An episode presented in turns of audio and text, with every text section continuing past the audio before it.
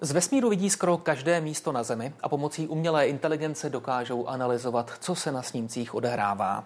Devíza české inovativní firmy pražský startup Space Now díky ní se hrál svou úlohu i ve válce na Ukrajině. Předhánějí soukromé firmy státní aktéry i v oblastech, které byly dodedávna výsostnými doménami armád a tajných služeb a kde leží hranice jejich zodpovědnosti. Klíčové ne, ale ne jediné otázky pro viceprezidenta firmy Space Now, pana Jonáše Vlka. Hezký večer. Dobrý večer, děkuji za pozvání. Pane Velku, souhlasíte s tím mým úvodním eh, tvrzením, nebo mě opravíte? Totiž, že eh, jste vlastně v úvodních fázích eh, války na Ukrajině, v úvodních fázích ruské agrese v podstatě sehráli roli aktéra těchto událostí. Tak souhlasím s vámi určitě v tom, že soukromé firmy v určitém ohledu předhání nebo jsou minimálně flexibilnější a agilnější, než jsou právě ti státní aktéři. A, a my jsme právě se rozhodli ve Space Now předložit ruku k dílu právě na začátku tedy té ruské agrese na Ukrajině a dodávat a nějakou analytiku a informace vlastně ukrajinské straně. Bylo to v těch opravdu prvních úvodních fázích války, kdy se čekalo, že Ukrajina v podstatě velice rychle padne. Panovala velká nejistota a, a ty velké, velké vlastně mocnosti se od Ukrajiny, řeknu, a, tak trochu odkláněly, respektive minimálně nefungovala ta rychlá, rychlá reakce. A v tuhle chvíli jsme si mi řekli, že jsme schopni vlastně pomoct ne ode dne, ale od hodiny téměř, takže opravdu, opravdu nějaké ty hmm. informace na Ukrajinu z naší strany ještě se, ještě se dostaneme k těm vypjatým okamžikům, jenom si říkám, že bychom mohli demonstrovat eh, to, co děláte a to, co umíte a to, co umíte nabídnout i světové bezpečnostní komunitě na velmi slavném, ne, ne zrovna jaksi zářně slavném příkladu, tedy poškození plynovodu Nord Stream. To je další událost, do které vy jste vlastně zasáhli, je to tak? Je to tak, je to tak. Na ten úvod se asi sluší říci, že my se jako firma specializujeme na analytiku satelitních snímků. Je to v podstatě obrazový materiál, který, který my jsme pomocí umělé inteligence schopni, schopni vlastně analyzovat plně automaticky. To nám právě pomohlo odhalit ten výbuch, nebo respektive to, co předcházelo tomu výbuchu plynovodu Nord Stream. My jsme si v tomto konkrétním případě pomohli ještě dalšími daty, a to jsou data, takzvané AIS data, to znamená vlastně transpondéry, která každá loď musí nějakým způsobem hmm. emitovat. A my jsme vlastně propojili ta satelitní data a, obrazová, tady z, z daty z těchto transpondérů a zjistili jsme, že a, v týdnech předcházející, a, předcházejících tomuto výbuchu se vlastně v okolí přímo a, místa toho výbuchu pohybovaly dvě a, lodě, které náš systém, náš software vyhodnotil jako takzvaně dark ships, tedy znamená lodě, které se pohybují ilegálně pod, hmm. a, pod, pod vlastně tou dečkou, pod tím závojem toho, že mají Nedávají o sobě vědět, nedávají vědět o, o svojí poloze. Tak. E, to byla vaše iniciativa? Vy jste se rozhodli vnést do téhle epizody jasno? Je to tak. A my se ve firmě nenudíme, nenudíme se a máme pořád co dělat. Na druhou stranu máme pořád další a další nápady.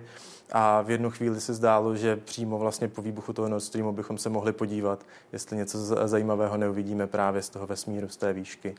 A nakonec jsme tedy něco objevili. Viděli jste, uh... Kam putovala tahle vaše informace, tohle vaše zjištění? Uh, tahle naše informace vlastně putovala, uh, putovala neveřejným kanálem, uh, s pravodajským službám.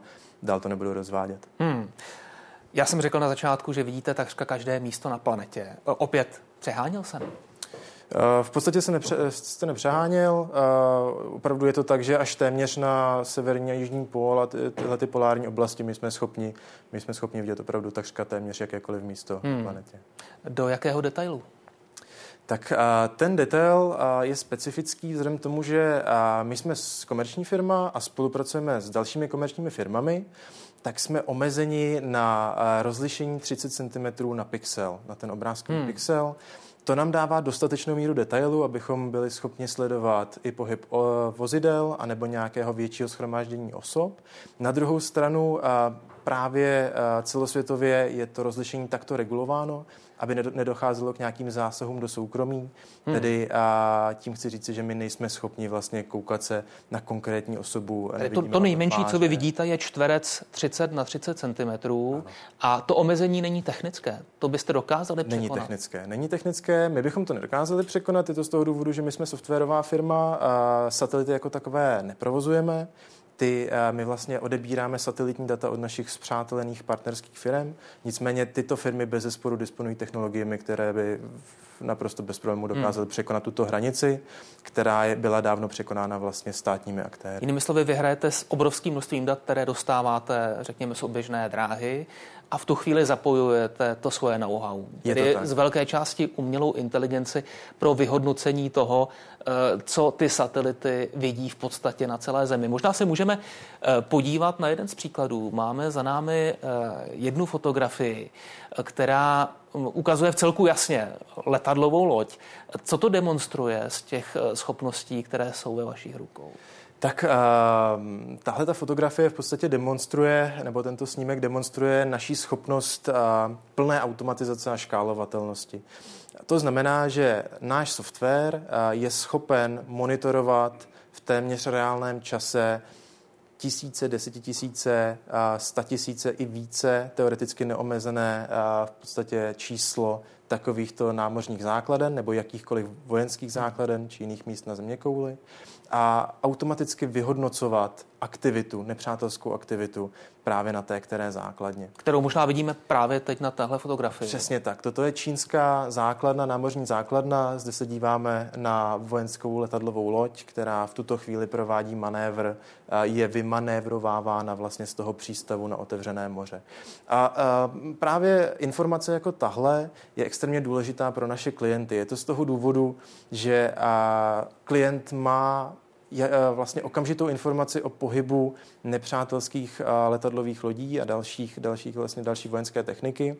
A samozřejmě letadlová loď, stejně jako ponorky a podobně, patří k těm hlavním, hmm. a, hlavním a, vlastně a, vojenským platformám, které, které jsou vlastně takzvanými hmm. game changery. A na další fotografii vidíme právě záběry ponorek, je to tak? To je další to specifická, řekl bych, disciplína, která je asi velmi podstatná z hlediska vojenské strategie, ale vy zase do ní dokážete zasáhnout jako soukromí aktéři. Je to tak. A, ta Vlastně informace ohledně ponorek je, troufám si říct, ještě cenější, protože ve chvíli, kdy vám ponorka zmizí vlastně eh, na otevřených vodách do dostatečně velké hloubky, tak vy jste v podstatě eh, nemáte šanci tu ponorku nějakým způsobem vysledovat.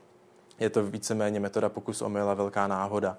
Hmm. Jenomže náš software vám opět dokáže říci a, tu chvíli, kdy se ponorka vlastně z přístavu vydala na to otevřené moře. To znamená, že vy, jakožto uh, nějaká zpřátelená mocnost, jste schopen vyslat vlastně svoje, uh, svoje jednotky nebo nějaká své uskupení, které máte v oblasti a tato uskupení jsou pak schopná vlastně tu ponorku monitorovat po celou dobu té její trasy, protože ji vlastně zachytili hned na začátku. Hmm, já se ještě vrátím k té poměrně omračující informaci, která zazněla na začátku, tedy, že eh, v podstatě eh, celá naše země koule je svým způsobem monitorována, a to z komerčních satelitů, je to tak? Je to tak. Kolik jich je vlastně na oběžné dráze, kolik jich vysíláme jako lidstvo na oběžnou dráhu? Tak to konkrétní číslo pro vás nemám, jenom my jako uh, Space jako soukromá společnost, která je stále poměrně malá, tak máme připojení do našeho, do našeho softwaru přes 300 satelitů v tuto hmm. chvíli, takže tam se pohybujeme opravdu ve výrazně vyšších násobkách toho, co se týče uh, orbitu. A když se pokusím nějakým způsobem schrnout uh, tu službu, kterou uh, můžete nabídnout i armádám, je to prostě obrovská úspora lidské práce.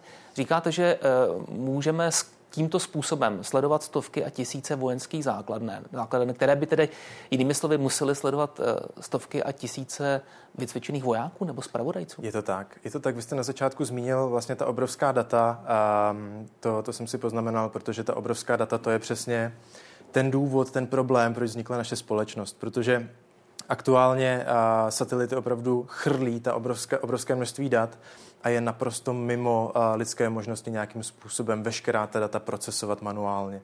A hmm. proto my jsme právě vyvinuli uh, software, kterému říkáme Space No Guardian, který pro vás uh, jako, jakožto klienta uh, procesuje veškerá ta data a je hmm. schopen vám, vám je třídit a říkat vám vlastně, co se v jakém čase kdekoliv na země kouli děje. Co když zajde slunce, co když vyjdou na oblohu mraky? To je problém, který už je v současnosti také řešitelný. Je řešitelný především pomocí tzv. radarů se syntetickou aparaturou. Jsou to vlastně radarové snímky, akorát, že jsou vlastně tedy pořízeny ze satelitů. A díky tomu my jsme schopni monitorovat, a tady vidíme jeden právě z těch příkladů, my jsme schopni monitorovat i během noci nebo během zataženého počasí, což tady je zajímavá informace na začátku vlastně toho Ukrajin, konfliktu na Ukrajině byl poměrně poměrně velký, byl, byla velká oblačnost a nedalo se v podstatě monitorovat jinak, než pomocí právě těchto radarů se syntetickou aparaturou.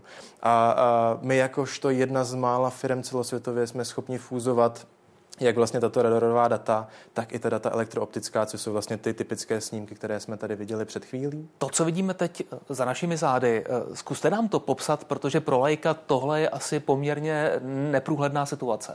Jasně, tady to je vlastně výstup, uh, jeden z výstupů našeho softwaru. Díváme se na, díváme se na přístav, vojenský přístav v Rusku a je to vlastně otisk radarových vln. To znamená, že opravdu Radar, radar funguje jako aktivní senzor, to znamená, že vyšle vlny dolů na zem a ty se odrazí zpátky. Tady to je vlastně interpretace odraze, odrazu těch vln a jak vidíte, tak náš software byl schopen vlastně identifikovat a detekovat lodě tam, kde, kde by možná i některé necvičené lidské oko selhalo. Hmm. Ještě možná, než se budeme nadále věnovat té válečné, obrané tématice, Eh, vy se zdaleka nevěnujete jenom tomu, co je typické mírové využití té vaší technologie, kdo jsou vaši typičtí nevojenští klienti? A, typičtí nevojenští klienti jsou a, komerční, komerční organizace, korporáty, hedžové fondy, a, spolupracujeme i s některými a, nadnárodními nebo mezinárodními hmm. organizacemi. Omlouvám se, co můžete nabídnout například hedžovému fondu? A, my, a, jedna z aktivit, které Space dělá, na kterých vlastně vzniklo, a, je takzvaný a, vlastně no-casting. To znamená služba, která sleduje ekonomické, ekonomické situace a řetězce globálně po celém světě. Jsme schopni sledovat například celý čínský automobilový průmysl. Jsme schopni dodat klientovi, zákazníkovi data a informace ohledně právě nějakého zdraví toho průmyslu, ohledně té aktivity, jestli ten průmysl, a jestli se mu zrovna daří, nebo jestli je v nějakém propadu.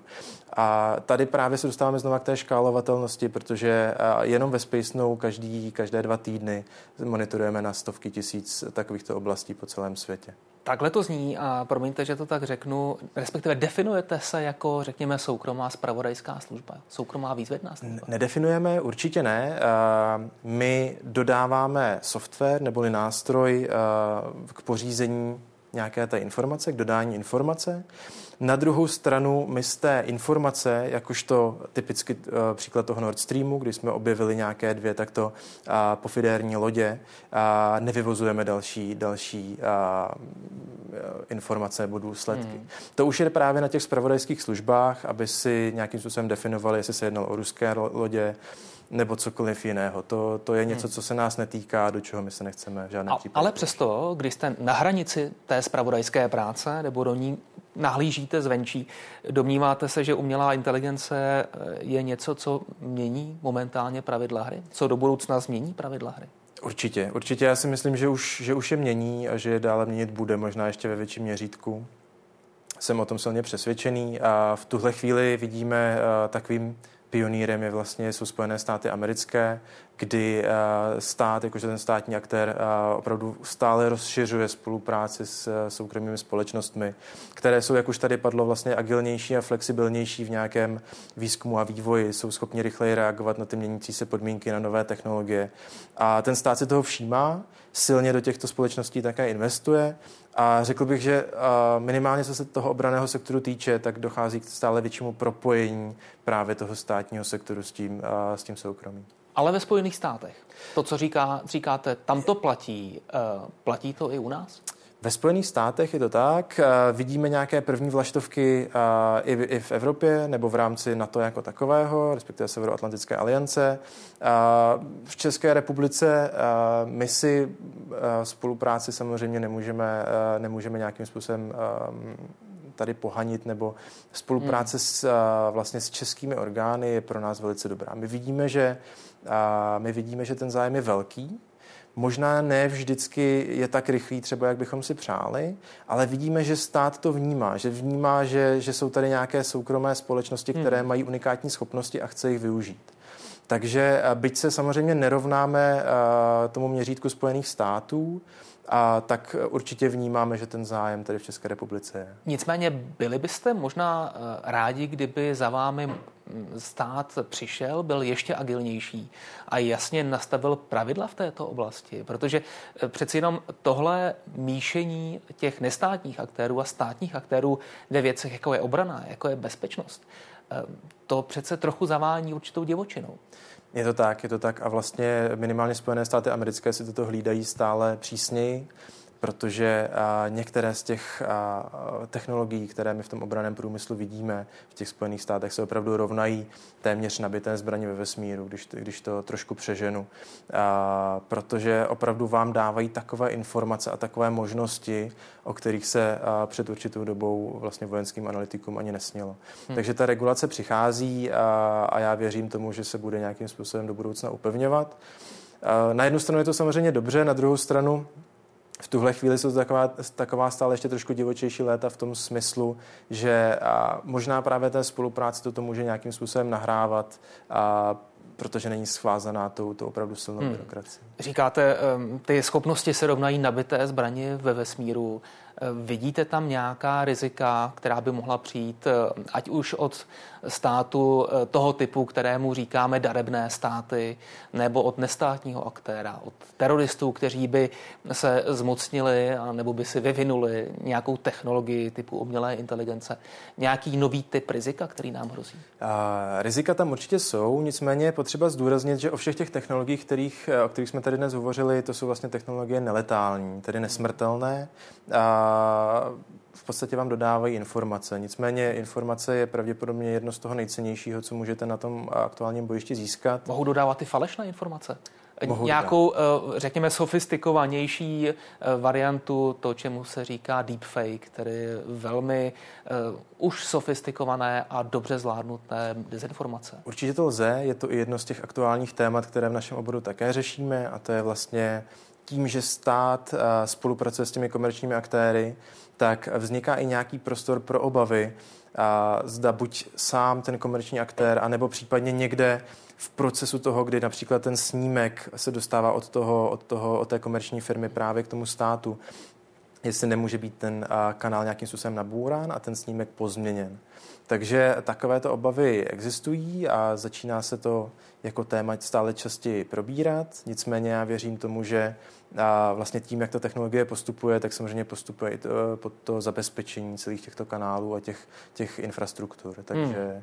Ale máte pravdu. Máte pravdu ve chvíli, kdyby se takovéto technologie samozřejmě zmocnila nějaká nepřátelská země, tak je to důvod k určitým obavám. Jak pečlivě si vybíráte svoje klienty? Ehm, mluvil jste o tom, že jste spolupracovali například s ukrajinskou vládou v určité fázi války na Ukrajině. Co kdyby vám zavolala zástupce čínské armády, iránské armády? Tak já doufám, že toto se v první řadě nestane. V druhé řadě bych určitě okamžitě položil telefon, my samozřejmě máme silnou politiku, firemní politiku, hmm. která nám dovoluje spolupracovat pouze se spřátelenými státy NATO. Ta politika je jak vlastně interně vynucená, tak ale i externě, protože ve chvíli, kdy my bychom jako soukromá firma začali eh, spolupracovat s nějakým takovýto, eh, s takovýmto, řeknu, hostilním aktérem, tak bychom se diskreditovali vlastně před eh, všemi našimi stávajícími klienty. Hmm. A, a, takže bych v tomto směru řekl, že jsme opravdu velice a, rigidní v rámci té naší interní. Ale je to do značné míry vaše politika a vaše firmní čest a firmní rozhodnutí. Není to tak, že by tady platila nějaká jasně stanovená pravidla? Nebo měla by být, eh, řekněme, rigidnější a čitelnější? Tak eh, stanovená pravidla eh, v tuto chvíli se vlastně řídí na exportními licencemi, samozřejmě na vojenský materiál. opět tím, že celé, celý, celý ten obor nějakým způsobem prochází s tou revolucí, myslím vesmír jako takový, tak samozřejmě jak tomu vždycky bývá, ty soukromé firmy, startupy jsou flexibilnější, agilnější, takže jsou napřed a ten stát se snaží dohnat právě i v rámci nějaké té legislativy. Takže a to teď opět vidíme například u těch Spojených států, které opět právě před pár týdny vstoupila v platnost nová legislativa v rámci umělé inteligence a, ale stále bych řekl, že, že, že se určitě ještě ten legislativní rámec bude utužovat. A popohnala to i válka na Ukrajině?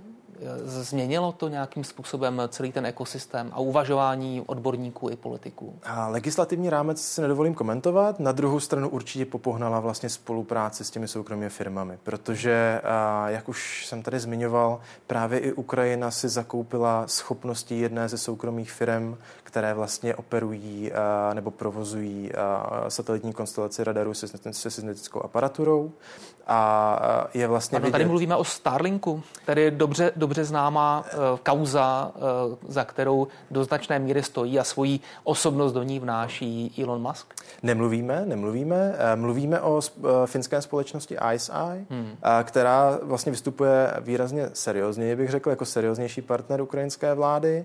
Uh, ta vlastně dodává uh, Ukrajincům nebo té ukrajinské straně snímky, pouze, pouze snímky, nad kterými se pak tvoří nějaká ta analytika. Hmm. Nicméně Elon Musk samozřejmě se svým Starlinkem fungoval jako extrémně disruptivní aktér vlastně celé té války na Ukrajině, protože pokrytím Starlinku v podstatě umožnil ukrajinským ozbrojeným silám přistupovat, přistupovat k nějaké konektivitě, k internetu a samozřejmě tím usnadnil, extrémně usnadnil, nebo podstatě můžeme říct i umožnil rychlou a efektivní komunikaci napříč tou vojenskou strukturou, která by jinak pravděpodobně ne, ne, nemohla hmm. probíhat. My se k tomu příběhu ještě vrátíme, ale pojďme se možná podívat za další uh, fotografií z vaší dílny, která také souvisí s válkou uh, na Ukrajině. Uh, co tahle vaše práce do, pomohla odhalit?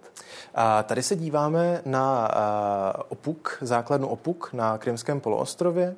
A, a v tuhle chvíli a, vy si můžete všimnout jednotlivých a, barevných odlišení, které jsou hmm. a, trošku víc nuanční, přiznávám.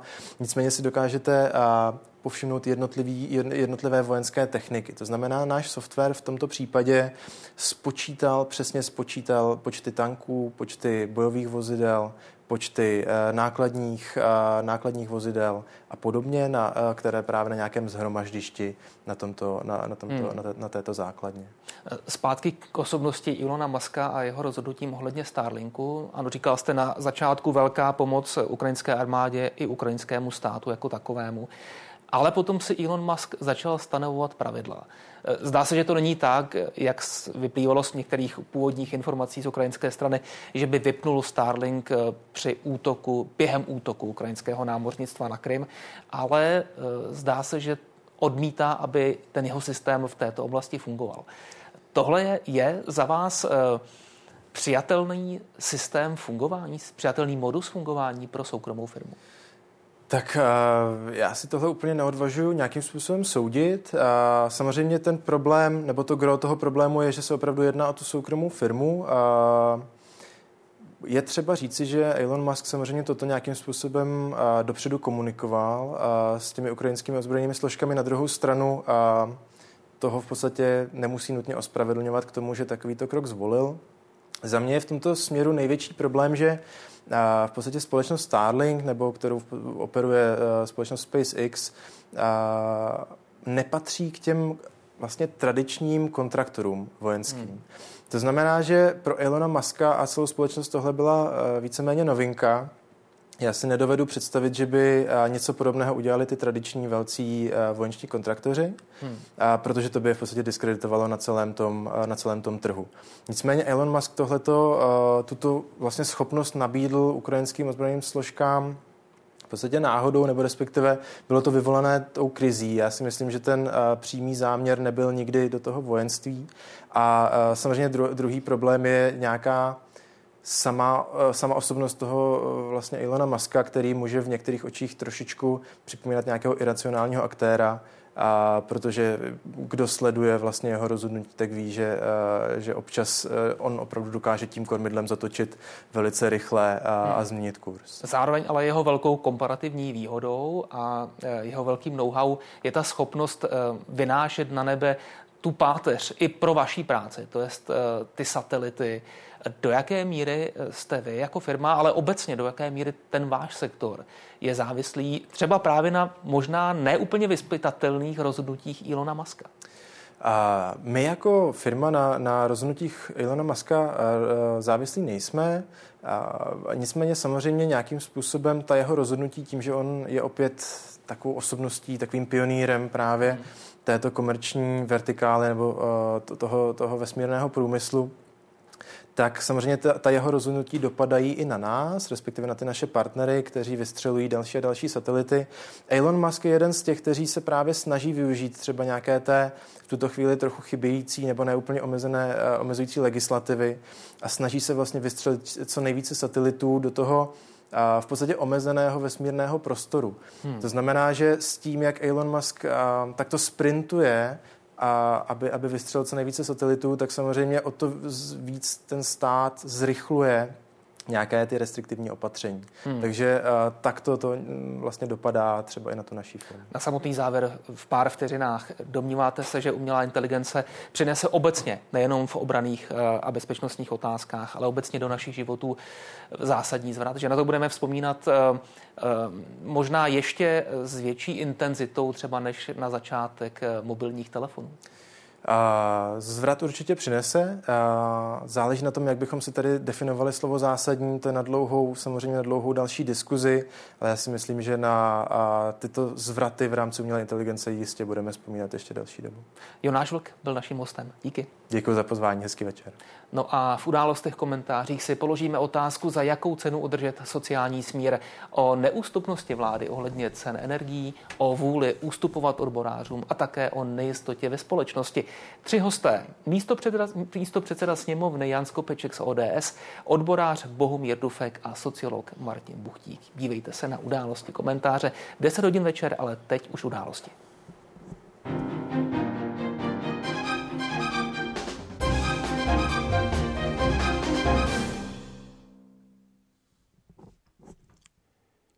Události za okamžik a počasí.